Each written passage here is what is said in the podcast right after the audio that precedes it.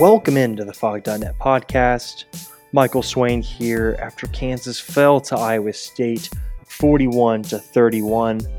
And that was definitely an, an interesting game uh, in, terms of KU's uh, uh, performance. Uh, it definitely makes last week's game versus Oklahoma State look even the more weird, just considering you know how prolific Kansas's offense was in the second half. But to give you an idea of what we'll talk about today, um, not too much really to break down from the game. We've got a lot of stories that kind of broke down a lot of the aspects of the game. But I think what we should focus on today is kind of looking at the the senior class that will be honored this week against Baylor. Kind of just looking through some of the guys that are that, that will be playing their final games as Jayhawks and looking at their careers and the significance in terms of you know the uh, program history for a couple of them and within even just this past five year period and, and their own significance uh, for KU football. Uh, and if you are looking for more game coverage, by all means, go to phog.net. We've got all sorts of great stories up there right now. I wrote about Pooka Williams' performance. Uh, Scott wrote about the players only meeting that happened before the Iowa State game. Um, we've got plenty more stories coming out over the next couple days. This podcast will be out Monday morning. So by then, we should have plenty of stories, including grades, who stood out, who didn't, and all sorts of other great content from the Iowa State game. Um, but starting off talking about some of the seniors that will be playing their final games. Of course, I think it's probably important to start with the starting quarterback. Carter Stanley will be playing his final game as a Jayhawk uh, this Saturday against Baylor. And man, has it been a roller coaster of, of a, of a five year period for Carter Stanley. Um, of course, there's the number of offensive coordinators that he had in his time here um, under David Beaty and under Les Miles, where he's had three offensive coordinators in this season itself. Uh, and for Stanley, I think in terms of uh, total career, you look at him and his place in Kansas history, he is probably the best quarterback, uh, statistically at least, since Todd Reesing. Um, and on Saturday, he surpassed David James uh, to claim sole possession of second place in the most career passing touchdowns in KU history. Um, I'll let you guess how many you think he has. Think of a number 37. And Todd Reesing had 90 in his career. So Carter Stanley will finish in second and not even have half of the total touchdowns Todd Reesing had in his career. I guess that shows you how uh, unable to produce the Kansas quarterbacks have been. There have been talented guys that have come through, but the production has not been there. But Stanley has definitely turned it on uh, under Brent Dearmon, especially especially uh, the first two games of the Brent Dearmon era for Kansas. But even looking back through his entire Kansas career, uh, you think back to the 2016 season where he plays in nine total games, kind of plays sparingly through the first bunch, and then kind of turns it on late in the season. You know, he plays against Iowa State and, of course, the Texas game. Uh, and that's a performance that I think Stanley, you know, on top of the his senior year performance, but I think that that game against Texas is something that he will always be remembered for, just because of how big of a win that was for the program at the time under David Beaty. Uh, and in terms of just significance uh, for Kansas as a whole, beating Texas is a pretty big deal, uh, especially you know with the prestige and the name and, and the weight that a Texas program holds. Granted, it maybe isn't as good as it once was, but still beating Texas at home uh, on that team, I think is real significant. And I think it begs the question you kind of think about, you know, his career as a whole. You think about that 2016 season, you know, plays a bunch of games, doesn't necessarily get a, a bunch of time until the very end of this season. Uh, and yet, you wonder what happens if they turn the keys over to Carter Stanley. Does he develop into what he is now, a, better version of what he is now, or does you know, uh, you know do things kind of fall through for him? So I think in terms of you know overall quarterback significance, Carter Stanley has been really good as a Kansas quarterback compared to the other guys uh, uh, that have come through the program, just in terms of production, and especially this year, uh, and especially this year, that cannot go without question. I mean, he's going to end up throwing for over uh, about probably twenty or two thousand seven hundred fifty yards on the season Uh, he's already completing passes at 61% clip. Will end up probably at that number as well. Uh, and a really good senior season for Carter Stanley. Yes, there have been ups and downs in terms of performances, and and their consistency maybe hasn't been there, even on like a drive to drive basis. You think about you know the Iowa State game. I think that kind of encapsulated maybe his his Kansas career as a whole, where he get where you see what the offense can look like when he catches fire, especially in that second half, late in the third quarter and into early in the fourth quarter. You know the offense looked awesome, and yet early in the first half, it felt like he was missing some throws. He maybe wasn't as sharp as he was later in the game. I think that just encapsulates his his Kansas career as a whole. The talent is there, just the consistency maybe wasn't always. And I think when you look back in in, in five, ten years, and, and you mentioned Carter Stanley to friends, you know, relatives, kids, whatever. When you talk about Carter Stanley, it will be in a positive light, and I think that's good for a, a kid that came in without a ton of prestige or, or recognition to his name and he really built on that. And, and I think that he can be proud of uh, of his performances. And another guy that you know really you think about that Texas game in 2016, it's Mike Lee. You know he had a career day, and it's so funny again against Iowa State. He had his best game statistically since that Texas game. Uh, against Texas, he recorded you know 11 total tackles. He had the the interception that helped push Kansas uh, to victory in that game. And against Iowa State, he comes out and gets 13 total tackles, a career high. Uh, so for Mike Lee, you think about him, comes in, plays as a freshman, is really good. Then that, that sophomore year, he kind of goes down. He, uh, he struggled with missed tackles a lot. But then the last two years, he's been really good. And you think of just Mike Lee, when you think of him, you think of the vicious hits, um, you know, popping the ball free, uh, I think of a lot of the hits that he made against West Virginia earlier this year, where he was just flattening dudes.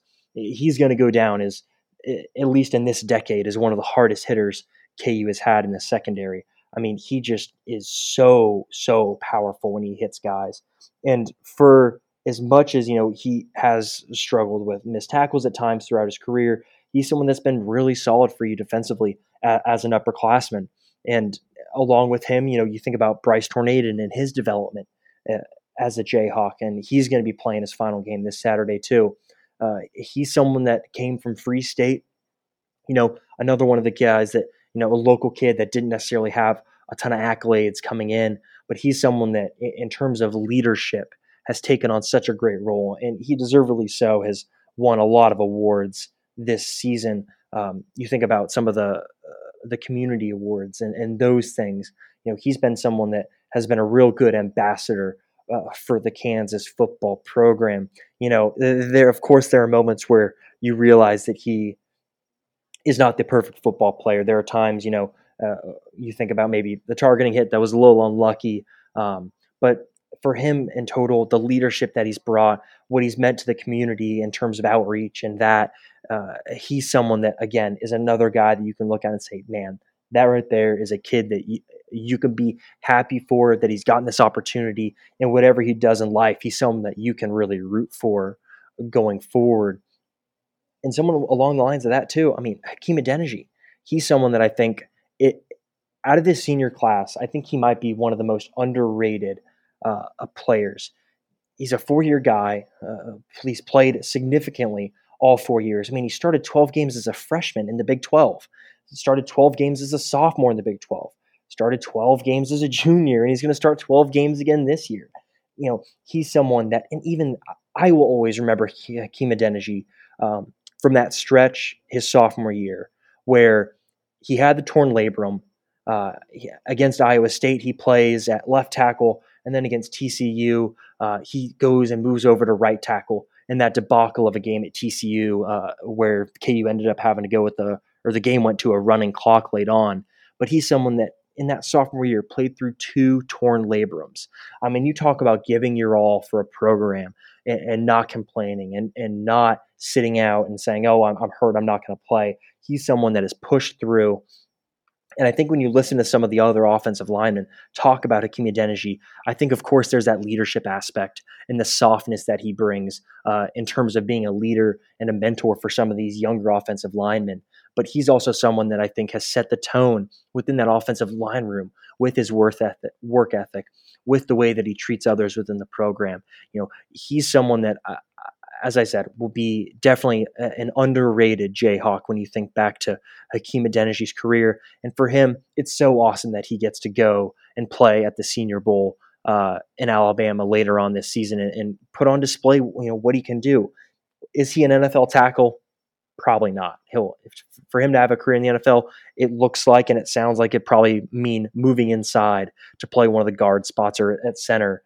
Uh, but even for him as a Jayhawk, fighting through the injuries, um, being just a consistent week in week out starter, a guy you can depend on, someone that is not going to make a ton of mistakes, uh, he is definitely you know someone that deserves a lot of recognition. Now, in terms of other guys that are going to be playing their final games at Jayhawks, of course, there's Daylon Charlot, who, eh, man, uh, this season especially, you know, he's not consistently produced, but he has shown flashes and uh, of the talent, you know, that of course made him one of the highly rated recruits uh, in in his class and what meant led him to Alabama. Uh, but you've seen those flashes this season, and he's someone that is a little bit more of maybe a what if. You know, what if uh, another coach that maybe trusted him more or, wanted to use him more came in and, and used him. What what that what would that have looked like if Daylon Charlot is able to play, you know, 36 games over uh, the three years that he's been at KU since he transferred? You know, those are some of the things that maybe Daylon Charlot will be thought about. Um, Elmore Hempstead will be playing his final game. He's a cornerback. He was a, a junior college uh, transfer. He's someone you think about last year, man he played through after he lost his brother. And to do that and for him to come out and play, I think spoke a lot to him as a person and even getting to interview him a couple times. He's a great guy, a, a little soft spoken, but just a great guy. Shaq Richmond will be playing his final game. Azur Kamara, Najee Stevens McKenzie, two guys that are playing their final games. Uh, those two, especially as outside linebackers coming from junior college. Uh, both didn't necessarily play a ton as juniors last season, but both have been integral to Kansas's defense this season. Azur Kamara leads the team in sacks.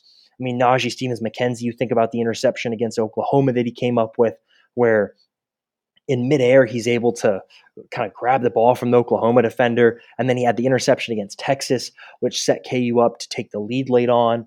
Um, you know, he's someone that those are two guys that as seniors have definitely produced and stepped up.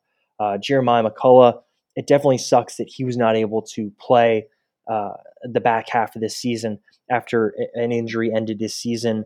Uh, he's a guy that definitely is, along with Mike Lee, one of the hardest hitters on the team. Hasan Defense is playing his final game as a Jayhawk after his three years at KU. He's someone that has been pretty good at cornerback. He's he's definitely had mistakes, but he's someone that has been a consistent starter at least. Um, he's a guy that started a ton of games in his three years here.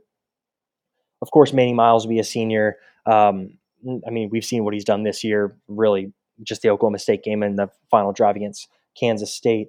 Um, and then a couple guys that I'm not sure what their participation looks like this season, so unsure if they'll uh, be able to redshirt. But Denzel Feaster is a senior, um, and then Deontay Ford will be playing his final game. And then on the defensive line, you, you know, you're losing um, Jelani Brown, Cody Cole, Darrius Moragne, you know, three guys that have produced a ton as seniors. Uh, on the offensive line, you're losing Andru Tovi, Antoine Frazier. Uh, I, I believe I, would have to check on his participation logs this season. He may not have played uh, in the four game or the uh, the limit so far, playing in that uh, uh, fourth game. But Clyde McCauley too, someone that'll be departing after this season, and of course James Sosinski, uh, of course, James Sosinski. Man, you think about his KU career, getting the opportunity uh, to play on the football team first of all, but then to go and be a part of that that Final Four team uh, with Devonte Graham, Svi Mykhailiuk, and he scored points in the Final Four. I mean, that's pretty freaking cool. And then also scored a touchdown this season. You know, he hasn't played as much late on in the season as he did early on in the season, but he's someone that will always be, uh, in terms of maybe cult heroes, if you will, he will definitely be one of those that will always have that cult hero following just from his time playing with the basketball team and even his play early on uh, as a senior. So those are the guys that you'll be seeing kind of the last glimpse of in terms of senior classes. Uh, it is going to be a bigger senior class that's going to be departing this season. Um, you are going to lose a lot of guys, especially on that offensive line and defensive line. But this is a senior class that has a lot of, uh, in terms of significance in Kansas history. Think last year, you know, Daniel Wise, Joe Dineen, uh, Steven Sims being kind of the main three guys that, in terms of significance for KU, um, those are three really big pieces in what's happened over the past five year period. But the Carter Stanleys, the Mike Lees, the Hakeem Adenijis, and the Bryce Tornedens. Those are the guys you're losing this year, but those are great faces for the program, and you always hope for them the best. You know, not all of them are going to end up playing in the NFL, but you can always wish them, you know, success going forward. So that's going to do it for the podcast today. Um, felt like it was just a good change of pace from breaking down the games every time just talking a little bit about kind of the players and their own significance and maybe a little bit more of the off field stuff because I feel like we don't maybe focus so much on that on the podcast. So a little change of pace before the end of the football season. Um, as always, you can find all sorts of great content on phog.net. Maui Invitationals this week. Gonna have really good content there. Um, coming from the games, we'll do our quick gamers. We'll have a wrap up podcast at the end of the Maui Invitational, and of course, the post game stories recapping the biggest storylines from the game. If you want to follow me on Twitter, you can at mswain97. You can follow Scott Chasen on Twitter at Chase and Scott. And as always, please rate and review on iTunes. If you've liked what you heard this season through football season, leave a rating, leave a review. We really appreciate it. Um, we're going to keep doing this through basketball season, so we'll keep this going and keep this train rolling for uh, for at least a foreseeable future and through basketball season and into the NCAA tournament. And with that said, we'll probably talk to you Wednesday night after the final of the Maui Invitational. Thank